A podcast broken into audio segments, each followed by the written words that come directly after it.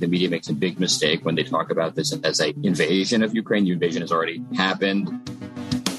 It is the week of December 13th, and welcome to episode 110 of Fault Lines, the National Security Institute's podcast that explores the disagreements between the political left and right on issues of national security and foreign policy. Today we have Matthew Ferraro, a counsel at international law firm Wilmer Cutler Pickering Hale and Dorr. Sarah Stewart, Executive Director of the Silverado Policy Accelerator, Jamil Jaffer, NSI founder and executive director and former chief counsel and senior advisor to the Senate Foreign Relations Committee, and myself, Lester Munson, a senior fellow at NSI and the former staff director of the Senate Foreign Relations Committee. Last week, President Biden called Vladimir Putin and told him basically if Russia invades Ukraine, Russia will be the subject of the mother of all economic sanctions. Jake Sullivan, uh, President Biden's national security advisor, said the president was prepared to do things now, quote, that we weren't prepared to do in 2014, unquote, which was the last time Russia invaded Ukraine. Sarah, do you think economic sanctions, even really tough ones, will be enough to deter Vladimir Putin from moving into Ukraine? Well, thanks, Les. And I'm not, you know, the the Russia Ukraine expert, but I've spoken to a few experts on the topic, and I think that we need to look at history to see what's going to work in this instance. So, you know, just to set the table, the US currently maintains sanctions on Russia related to its 2014 invasion of Ukraine, among various other things like cyber activities and influence operations, human rights abuses, illicit trade with North Korea, etc. Um, these have been pretty widespread. Um, I have seen at least one uh, economist estimating that since 2014, US and other Western sanctions have impacted about $100 billion of, uh, of, of, Russian corporations. So it's, it's not a small, it's not a small amount. Um, and I think that there's various schools of thought on whether or not these sanctions have worked. Coming in again, not as necessarily an expert, but I'm looking at this objectively and I'm trying to ask myself if we had this many sanctions already and we're still now facing a similar situation that these sanctions were intended to prevent before, have they worked? Will more sanctions actually work in this in this instance? And I think that you know we've got to really ask ourselves if this is going to move the needle. I think we also need to think about what's at stake here. Um, if Putin believes that he's losing his grip on Ukraine to the west, that's an existential threat in his view. And so are sanctions alone the right tool? Are sanctions at all the right tool? I think a complicating factor that we have here too is that the US is a trading partner with Russia, but it's quite small when compared to the EU. And the EU is heavily reliant on Russian exports of natural gas if the US were going to adopt a tougher sanctions regime, is it enough for the US to do that on its own? Does it need to bring the EU into the fold? Will the EU come to the party because they're in an energy crisis? Is this really the time when they want to be cutting off that spigot? All right, Jamil, if uh, indeed uh, unilateral economic sanctions are not going to move the needle here, uh, how else should the president be framing this? One of the things uh, that came out from the White House in the last few days is that the U.S. is not considering a military option. the White House said basically U.S. troops are not going to be moving into Ukraine to defend Ukraine. Should the president and his people have said that, or should we have left that option, at least hypothetically, on the table? Well, look, I think it was, I think it's long been clear um, uh, that the U.S. was not going to put its troops on the front lines of this Ukrainian uh, Russian conflict. Um, uh, to the extent that NATO might do that, I think that's also unlikely. Um, I think what everyone understood was that whatever the president said he might do, that the bulk of any any any effort would be economic. But for all the reasons uh, that was just laid out, right? I think um, you know the chances of this happening are very or have or being effective are are very are very low, right? And so the real problem is is if Putin doesn't really fear uh, what we're doing, as Sarah laid out, right? What what what impact is going to have?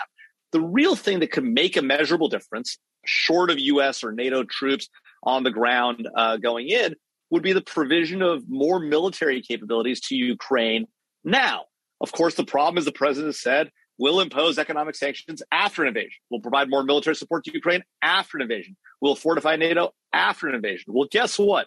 It is too late at that point to be to be providing Ukraine with that capability, to be fortifying NATO. The time to do that is now. And yes, we've provided some uh, military equipment. President Trump did it first. Uh, President Biden has has increased that effort, but it's not enough. We need anti-tank weaponry, anti-ship weaponry, anti-aircraft weaponry, and, and we need to be able to train the Ukrainians on how to use it ahead of time. So that imposes a very real cost on the Russians, and and may, if anything, has a chance of, adjusting their calculus, that would be it. If, or if we're not short of putting U.S. troops on the line, which clearly the president has taken off the table.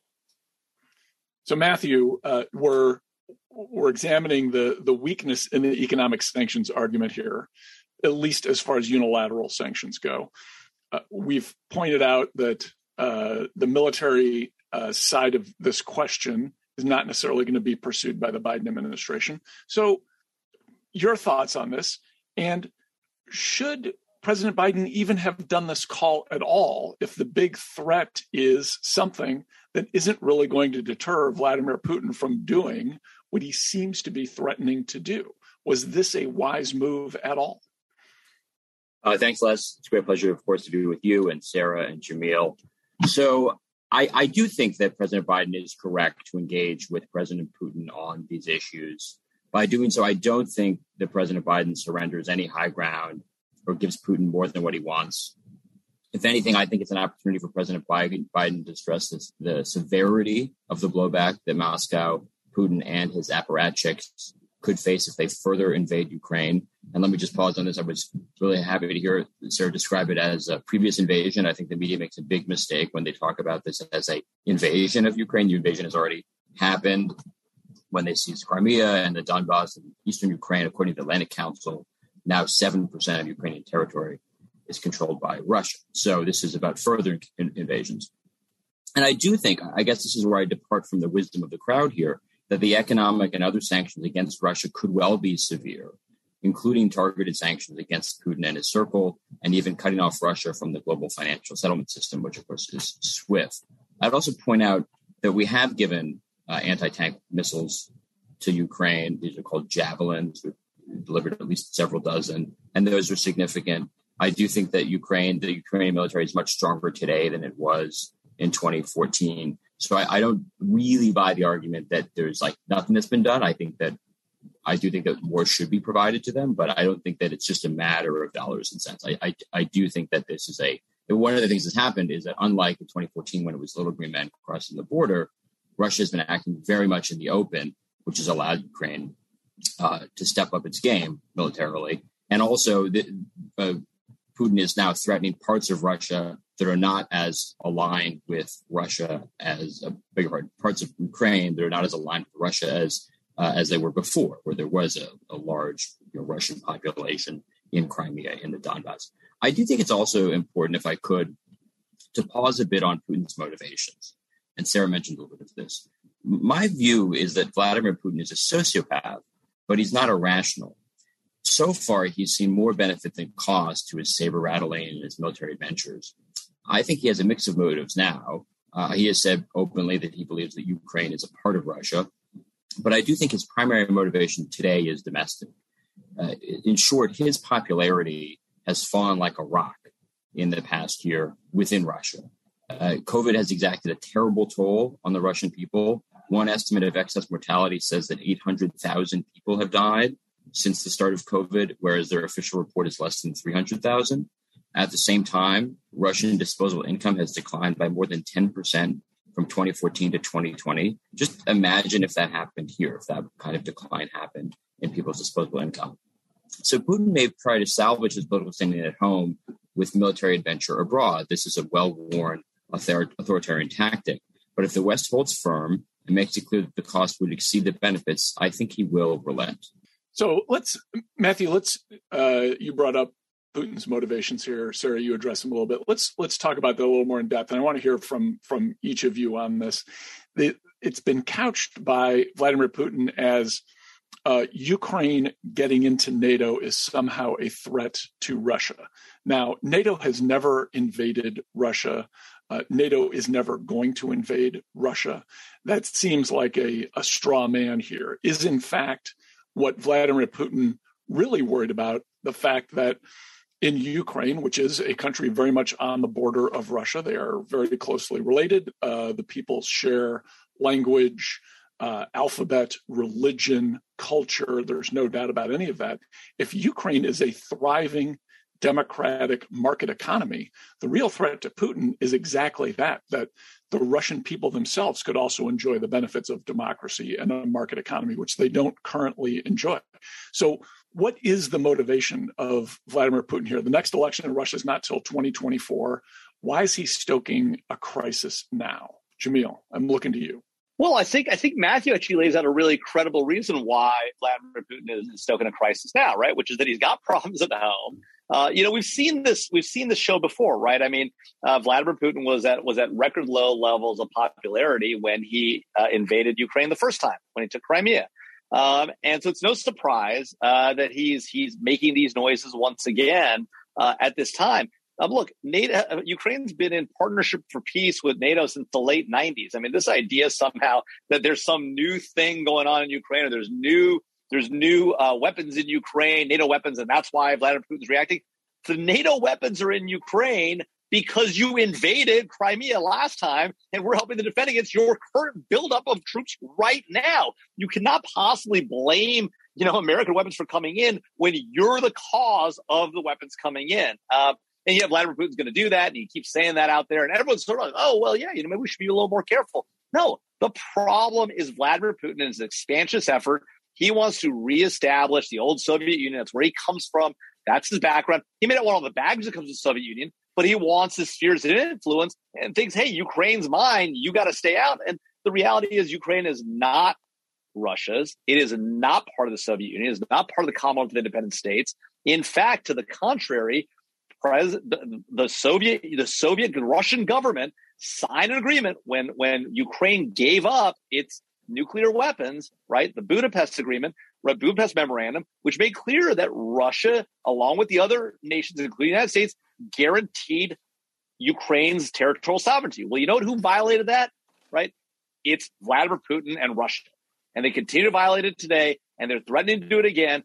And here we are just saying, well, you know, I mean, it'll you know, it's not our fight, so we'll we'll kind of watch it happen. We might throw in some economic sanctions. And by the way, I, I want to make a point that Sarah made that I want to really underline, which is this idea that we will stand up to Vladimir Putin by by barring Nord Stream two from being turned on is a joke, right? And it's a joke for the following reason: the reason why Nord Stream two is so important, and so powerful, just like Nord Stream one before it, is because we never built an alternative pipeline path that we've been talking about for a decade we didn't provide them liquid natural gas for the United States, which we could have, right?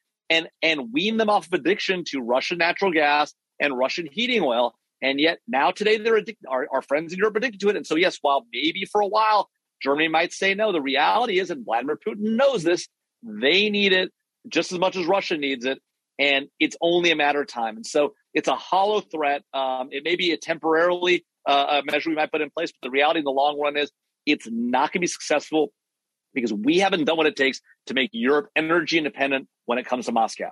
I think, you know, I think we see this a lot, and, and this isn't just unique to the this situation with Putin and Russia. I mean, whether NATO is just kind of a smokescreen for, you know, brought his, you know, broader thinking on the topic, it doesn't really matter, does it? Because at the end of the day, um, he does he does feel like he's losing his grip um, and his perception is that he's got to rein it back in. And so how we respond to that whether it's you know whether we say this is about nato expansion or not doesn't really matter. I mean i guess one of the questions that i have and i'll throw this back out to to the group is if he doesn't feel like he has that much to lose or at least he thinks that you know the us and and allies aren't going to put their money where their mouth is then isn't that really dangerous for us to be you know supplying uh, additional military weapons to Ukraine, though? Like, will he just double down? And then what do we do? I mean, we don't, we have said the, the president has said he's not going to go in militarily, but what happens if we try to call the bluff? What happens if we send more tanks and, and other things? And then he escalates then how, how do we leave it? So, I mean, I think that's just another question to grapple with here. And it really comes down to, you know, what are the intentions? We're trying to diffuse the situation. He's, he's ready and willing to amp it up. Maybe. I, guess my, my view um, is that our deterrent is much stronger than I think the, the consensus here would allow. And I think it is important not to build up Russia to greater than it is. I mean, it is a middle tier country with a lot of negative indicators that I've discussed before, declining population, weakening economy. I mean, the Russian state is all guns and no butter. To put this in perspective, its economy is smaller than Canada's, and Canada has one third of as many people. So it is just, it is just a weak state. Um, I do think that we can decide, to Jamil's point, what to supply Ukraine. I, I think we have we've amped it up in the past seven years. I think we do it further. I think that would be another way of deterring uh, Russia even more. That would not require U.S. boots on the ground or anything like that.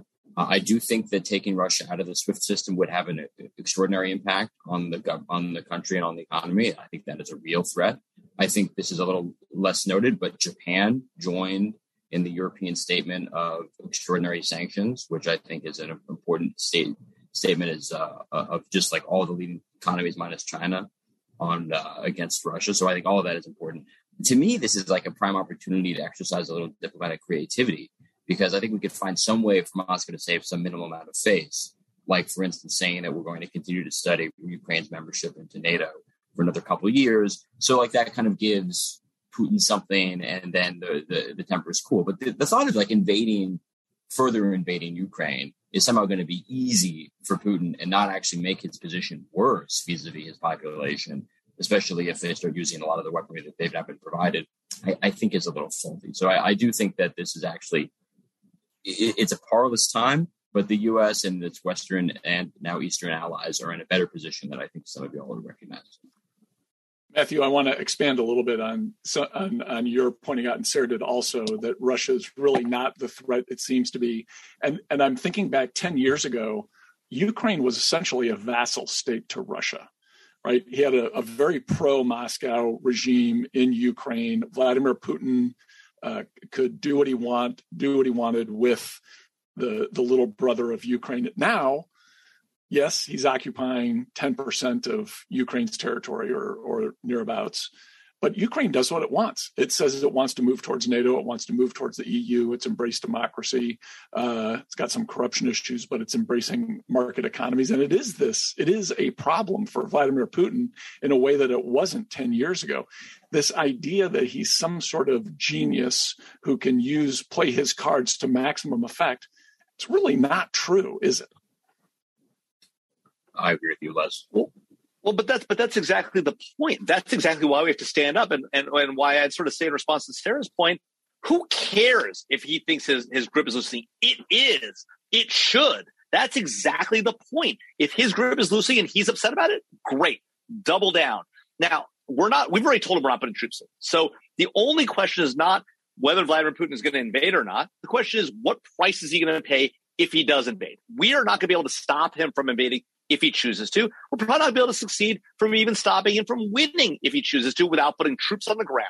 And we're not going to do that. So now the question is, at what cost and does that hurt him back at home? And I think that's the point is we've got to change his calculus. We've taken certain tools off the table, the most the most extensive tools possible, right? An actual military force to front to confront him force to force. We're not doing that. Given that we're not doing that, the next best thing, yes, I don't I don't disagree that Swift will matter, right?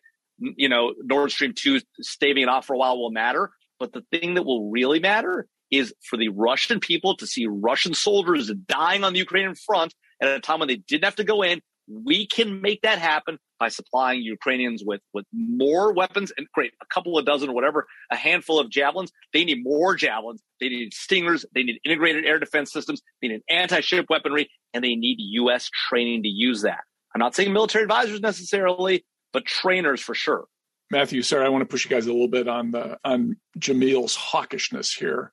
Uh, he he wants to uh, send them everything in the U.S. arsenal. What if instead of uh, arming the Ukrainians to the teeth, or perhaps as an alternative, the U.S. looked at with its NATO allies enhancing the presence of NATO troops in places like Poland and the Baltic states, where yes, there are not uh, bases for NATO, but there are plenty of NATO personnel coming through on a te- on a so-called temporary basis, sometimes for 18 months or more, which seems a lot like a normal deployment. What if we enhance those rotations, sent more NATO troops into these frontline states as a message to Vladimir Putin without directly implicating the Russia-Ukraine relationship? I think that's a, a fabulous idea. And actually, what I would suggest doing is like a tour, you know, kind of like um, a, a, tour of, of great ships in Asia back in the day. This would be you, you, you, and it could it could be we could arrive with COVID vaccines and uh, and M1 Abrams a, a, M1 A1 Abrams tanks and personnel carriers and make it a goodwill tour. Basically, show that America is back, so to speak, uh, and and yeah, run from Estonia to Latvia, Lithuania, basically anyone that will take us. And it doesn't have to be more than that. It can basically just be a goodwill tour um, to show that we've got and show off some really nifty hardware, and we've got some great looking soldiers, uh, sailors, airmen, marines, and just have them there. I think would be a wonderful way to send a message that we are present in Europe, that we care about the future of Europe, that we think, um, even though this is going to be the Asian century, that is an Asian century that we will confront uh, arm in arm with our European brethren. Sarah? I think that sounds like a good idea. I mean, I'll, I'll just try to be per, a little bit provocative here for the sake of this conversation. I mean, I think that, you know, what's at stake here um, is a lot. And, and I take Jamil's point that, you know, seeing seeing a battle is going to help be leverage to get Putin to back down because his people will rise up against him. But what if they don't? Or what if that's not enough? I mean, these are real lives that we have at stake. I think, you know, there is um, there is some real merit to thinking about whether it's a goodwill tour or some other diplomatic way of trying to diffuse the situation. Because if we amp it up, we are not dealing with a leader that has the same, you know, level of moderation that we might have and is willing to take actions that you know we're not willing to take. So i think we got to be i think we've got to be really careful about next steps here. We want to protect the ukraine people.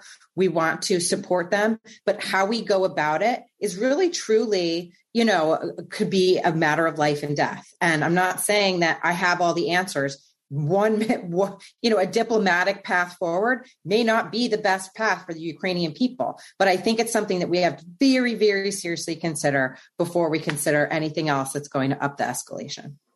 Jamil i'll give you last word here because i know you're going to be reluctant to speak on the next topic. Look i mean i mean you know we've seen this show before right? We're a we're a weak economic uh, economically positioned nation uh, armed to the teeth goes and threatens other nations right? And then we say, well, you know, it won't really matter so much if he goes into Austria. It won't matter so much if he goes into Poland as long as he splits it with the Soviet Union. Well, you know, and then you know we will make our we'll make our state. We'll do we'll we'll put all of our troops in Belgium and Holland. Then we'll hold that place, and that'll play out really well for us. Oh wait, that didn't work that well either. I just think that it is a mistake uh, to allow um, somebody who has uh, or a nation that's committed to the territorial sovereignty of another nation uh, to simply uh, uh, you know invade it with no penalties, which is essentially what happened in, in the case of Crimea, um, and let it happen again and again and again. Um, uh, you have to exact a cost, and if you're not willing to put your troops on the line to confront them, then you've got to exact a cost in a different way. And this fear of escalation, I mean, this is this is the same problem that we have around the globe everyone thinks we're afraid of getting into a conflict or putting our money or treasure on the line, our treasure or our lives on the line.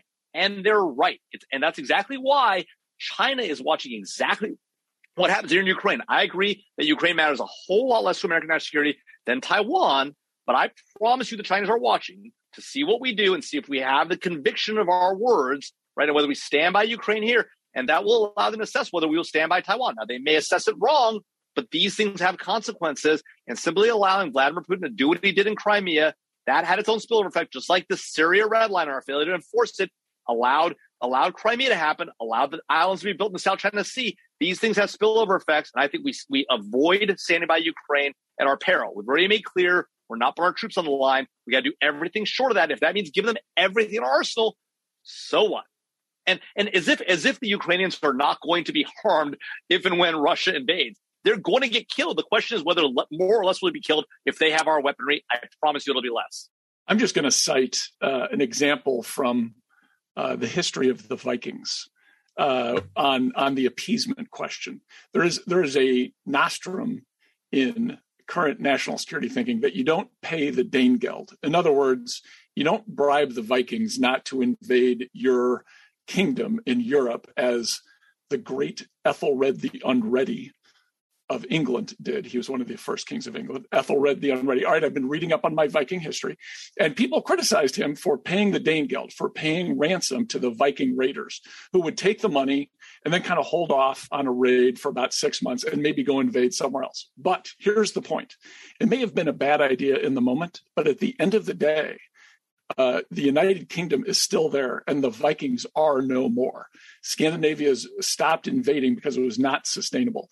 There are times when you need to kind of bob and weave a little bit and hold off the aggressor because their efforts are not sustainable. So I'm just going to throw that out there. Okay, Neville as, as my as well, Neville Chamberlain's a, a, terrible example, but the Danegeld actually might be a decent example. There, you have to use judgment. You can't just say every single time that bobbing and weaving is wrong. Sometimes that's the right thing to do. If the Russians aren't going to be a threat in 10 years or 20 years or in a generation because they're killing themselves, which is basically what's happening in Russia, uh, maybe it's okay to kind of hold them off a little bit and not confront them militarily every single time, Mr. Jaffer. I'm gonna I'm gonna buy you an umbrella.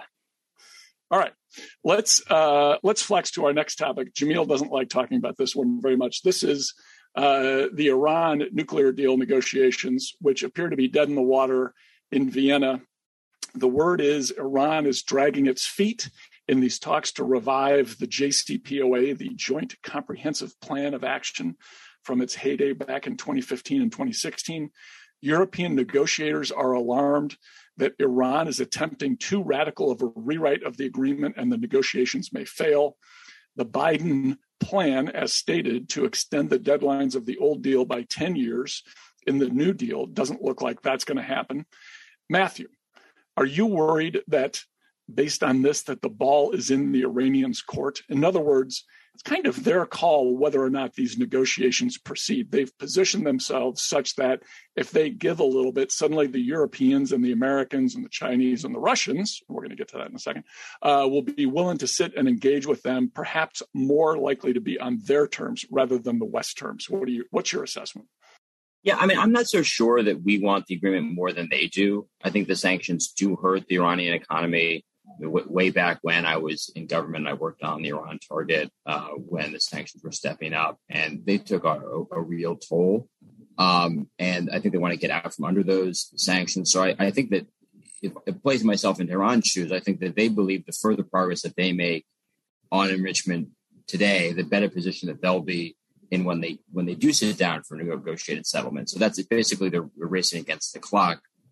Incidentally, I see something similar happening in China with their uh, development of, of arms as well, nuclear arms as well. I think they also know that arms limitation agreements are coming and they want to build up as much as they can before they start to negotiate. I just think this is this tends to be what happens. But no, I mean I think that they have very good reasons to seek a deal. I think we have reasons to seek a deal. I think we also have reasons to wait for a deal that's particularly uh, uh, favorable to our terms. So I mean I think we would like a deal. Uh, certainly, if we could work with our European allies, that would give it the greatest chance of success. But at the same time, it's like, you know, th- their program has been degraded through sabotage. Um, it's not so easy to enrich. So I, I don't see that they are so much better off than we are as these negotiations proceed. Matthew, let me push you a little bit and uh, and ask you about this Biden idea that we're going to extend the deadlines by 10 years. Some of those deadlines are coming up in about three years, particularly on centrifuge research and some of the advanced technology components of their nuclear program. Amazingly, those deadlines were only eight years or eight and a half years, which means they're they're up in 2024, which is basically right around the corner. So who's who's in the real squeeze here? Once this once this deal ends, it's kind of carte blanche for the Iranians, isn't it? Well, I mean, I think that you put your finger on what was the weakest part of the JCPOA, which was that the deadlines were just too short. I mean, I think that it was a good, it was generally speaking a good deal on, on the substance. They just needed to have longer deadlines. And I, I can see from the video that Jamil disagrees, but I, you know, I think that um, we are where we are. I think it would have been better if we'd stay in the deal and tried to negotiate a longer deadline. But uh, in terms of, I think it is important to think about what it is that the Iranians want. I mean, my view has often been that the Iranians seek what's called breakout capacity. So that's the ability to build a nuke if they want to, but not the actual nuke. And the reason why is, well, it's complicated, but one reason is that if they were to build one, it would set off an arms race in the region. Right now, Saudi Arabia doesn't have a nuclear weapon itself, but the Saudis essentially bankrolled the AQ program in Pakistan. It's called the Sunni bomb. And so the idea is that they would go and basically just buy a bomb from Pakistan and then have one in uh, in uh, in Saudi. So you know they would it would basically make a, a, a dangerous neighborhood all that much worse. So uh, so to your question, what was your question? Your question was like, what's going to happen in 2024? Well, I think the concern is that they'll get ever so closer to this breakout capacity. At the same time, this is sort of like a double edged sword the, the Israelis are going to get more and more nervous and are already doing um, their deeds to try to slow and sabotage their program. And they might be triggered, one might say, to take even stronger action, which I think would be bad for the Iranians. I think as it is right now, given um, certain actions that have led to the deaths of Iranian scientists, a lot of Iranian policymakers live in uh, live with the concern that something like that might befall them. So yeah, it's a tricky situation. But again, I'm not so sure that we are we want this more than they do, or that we're in a worse position than they are. I think honestly, they're in the much they're in the much worse spot. Their economy is weak. They're under tremendous sanctions, and like I said, they both fear not having a nuclear po- program, and then also advancing one such that they compel compensatory action from Israel or elsewhere. Jamil, I, am curious. I want to get you out of your um, your normally shy position on this issue. Do you do you agree with Matthew that Iran is actually in a tough spot? And if and if that's true, don't we all owe a big thanks to President Donald Trump for pulling the U.S. out of the JCPOA, even though Iran was complying with it at the time? Yeah, look, I mean, I think Iran is in a tougher position uh, than they were prior to the Trump administration's reestablishment of maximum pressure. Um, but they're in a they're in a more more beneficial position than they were at the time the Biden administration began. And why is that? Because the Biden administration unilaterally relieved a set of the maximum pressure sanctions that the Trump administration reimposed, in part to get Iran back to the table, in part to show good faith, whatever the reasons were. The reality is that effort has failed, and they ought to reimpose those sanctions, return to maximum pressure, and really raise the leverage um, against Iran if they're going to get to a good deal. The reason why the Iranians think they can get away with more enrichment and get away with uh, with sort of trying to rewrite the whole deal is because they don't feel as much pressure as they did under the Trump administration. Um, and so, yeah, I do think President Trump gets credit for uh, raising the pressure on Iran. I like Matthew's idea of we should renegotiate the deal to extend the deadlines while we remain in the deal. I don't know how that was going to work, given that we had no leverage on Iran at the time, right? That we would have, you know, it's kind of like the way that the the the the, the Obama administration negotiated the first deal, which was we wanted it so badly, and it was clear to them that at every turn the Iranians negotiated more and more and more against us, and we kept giving and giving and giving and giving. It's no way to run a negotiation, just like it's no way to run a negotiation when you've given up all your leverage to think you're going to get a better deal, right? The reality is you've got to reestablish your leverage. That's what President Trump did. You can agree or disagree with President Trump on other matters national security policy. This was a good move. The Biden administration wasted the leverage they were given by being too eager to get back in the deal, by relieving sanctions way too early. And here we are, shockingly, no deal, and off we go to the races. I agree with Matthew, though. The Iranians are facing challenges. We can up that ante on them. We ought up that ante on them. President Obama you know, ref- you fought back against congressional efforts to increase sanctions on Iran. The last time around, those sanctions were successful and brought Iran to the table. We should do the same again. It'll work. Sarah, what do you think here? Should the U.S. Uh, and perhaps some of our allies reimpose sanctions on Iran while these negotiations are a little bit stalled right now? Look, I think that both Matthew and Jamil have hit on the absolute crux of the matter, which is leverage. And it doesn't matter if we're talking about Iran sanctions or if we're talking about Ukraine or trade or some other issue, the only way to get what you want is to establish leverage. And right now, I think that you've got a situation where, on the one hand, the Iranians have definitely, you know, had some some negative impacts from the, the sanctions. Some of that got rolled back under under Biden, um, and, and you know, and and maybe that's enough to make them want to reengage. Um, but at the same time, this is a classic US play where we make our intentions so well known about what we want. And now Iran knows that they've got us where they want us. They know that we need this deal so desperately. And that gives them the ultimate leverage. Who wants it more? And, you know, there, there's a limit to how far they're going to be able to go here, but we've got to reestablish leverage. Are sanctions the way to go? I don't know. I'm skeptical. We had max pressure before, it didn't work. So if we put more max pressure on, is that enough? Um, I think that you know one of the ways, one of the other ways to show to show pressure is to have the U.S. and the EU working in better lockstep. It doesn't help if we're having all sorts of disagreements, you know, on the on the margins. We need to be working and being aligned so that Iran's feeling more isolated and that that will also help to build the pressure. There's not a great option here. I mean, the the deal was imperfect.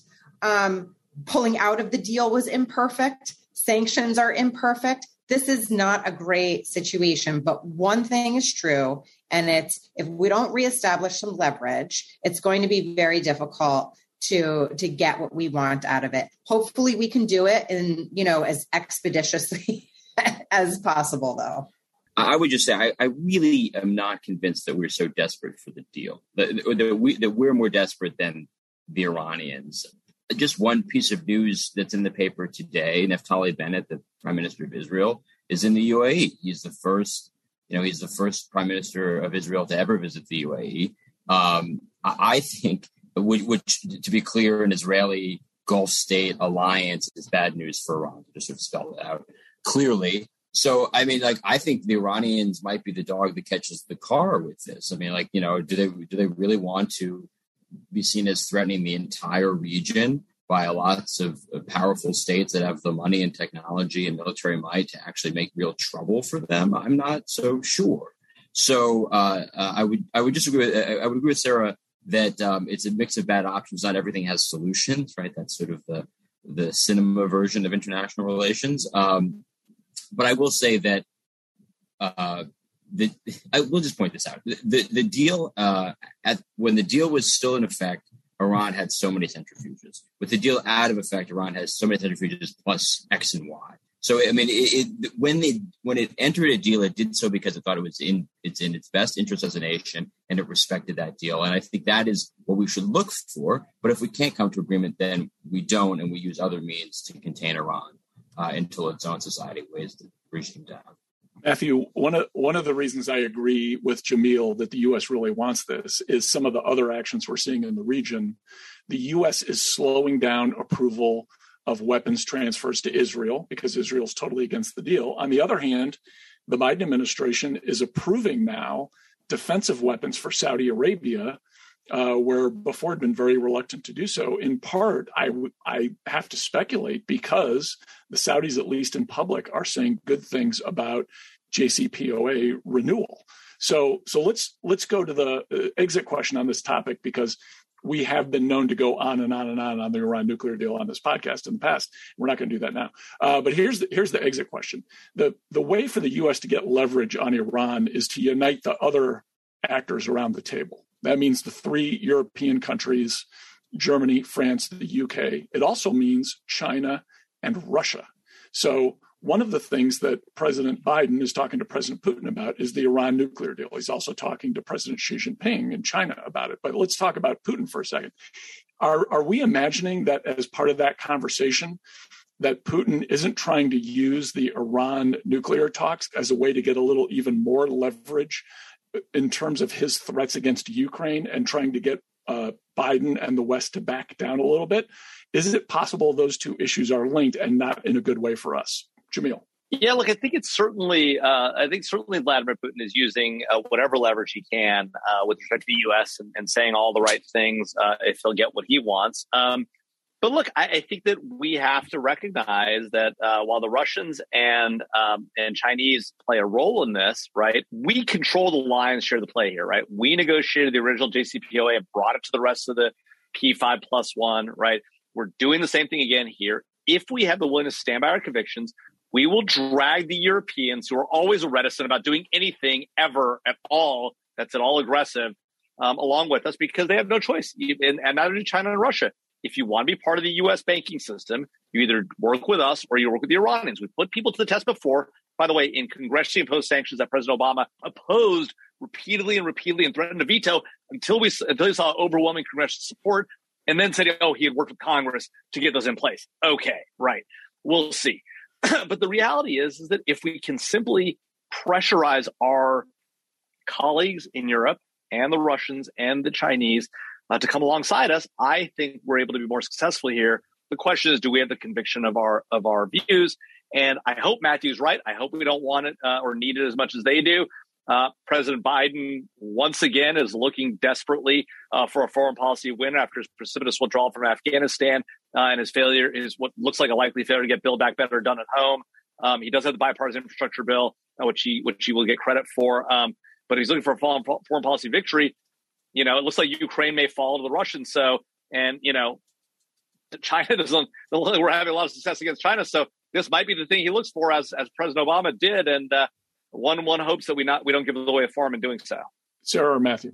I was just going to say that that uh, again, I kind of repeating myself. I, I do think that um, we want a deal. We don't necessarily want it more than the Iranians. I mean, that's to, to your point, last week. Yeah, sure. We, we're we're putting a little pressure on our friends because we want them uh, to give a little so that we can negotiate. But that to me doesn't mean um, that it's a, a, our above all uh, goal, above all other considerations. Um, I do think I think we're being too bearish on America. Like, you know, like we're doing great, right? Like our GDP growth rate is very strong. You know, our GDP is at what, $21 trillion. We, we're, you know, we're, an NDAA is going to be passed soon. It's going to put $800 billion into the military. And for all of, you know, all of the concerns that we've had and the rough so many years that we've, we've had both at home and abroad, I just think that we're, we're in a much better shape, far better than any peer competitor uh, and that means that we can deal with lots of different spinning plates at the same time, including Iran and Russia and China. And I think, uh, I know this podcast is dedicated to finding the divisions uh, in foreign policy thinking, but I think this is something that we can all take great pride in, which is that we are uh, we are really rowing in the right uh, right direction as a country. Um, and maybe we just disagree a little bit on the ports of call. But anyway, America has been made great again, Matthew. In a, in a manner of speaking, yes. Sarah? Last last point, and you know, I think whether it's whether it's the JCPOA, some other version of the JCPOA or not, I think that the US does clearly want to stop Iran from being able to have nuclear weapons, right? And Iran knows that, and that's where I think that there's I, that's where I really think that there's that there's leverage, whether it comes in the form of of a deal or not. And you know, I think that we're right. At, at the moment, we as a government we classify Iran as an adversary, and so you know, having them get access to these weapons is is something that we want to stop. Um, so I would just, you know, clarify my my remarks to to that extent. And as for China and Russia to help on it, I, I feel very skeptical there. All right, we'll uh, we'll close this topic with that, and we'll go to our final segment on the issue you are following that is not in the front page headlines.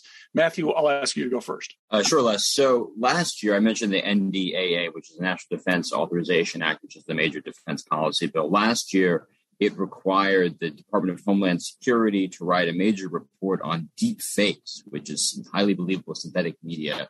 That report is, is according to the bill, due to be released to Congress and the public by the end of this year.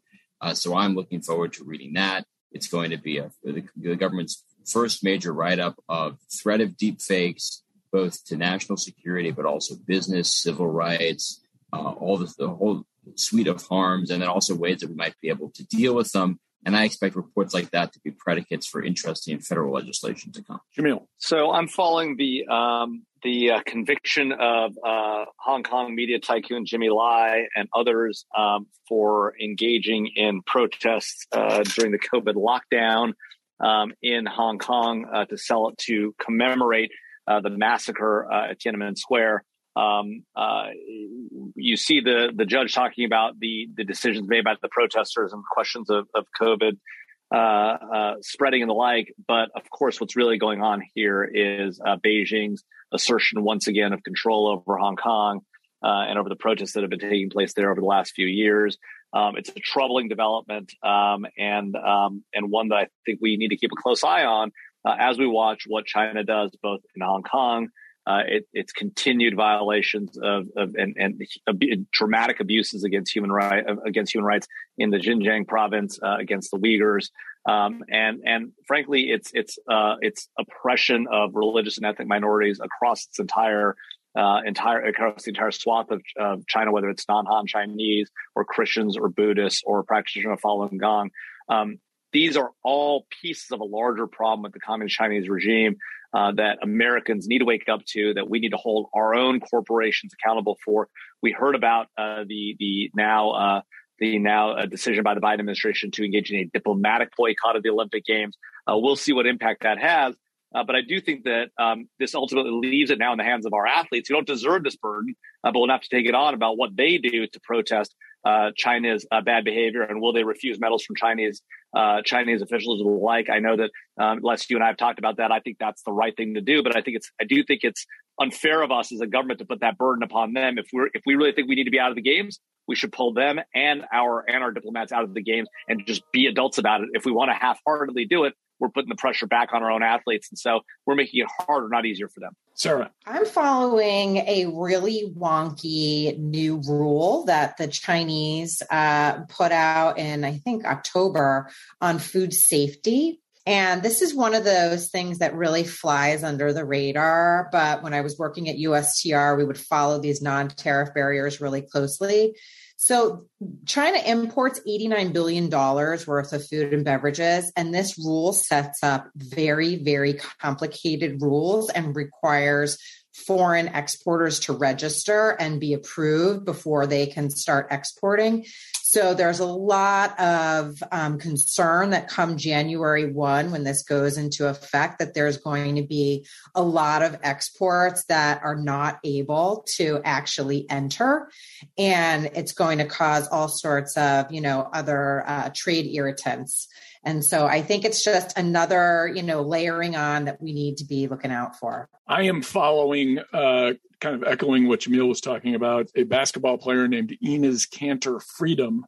Uh, he was Enes Kanter when he was a Turkish citizen. He became a U.S. citizen a few days ago and changed his last name to Freedom. He's an unapologetically patriotic American.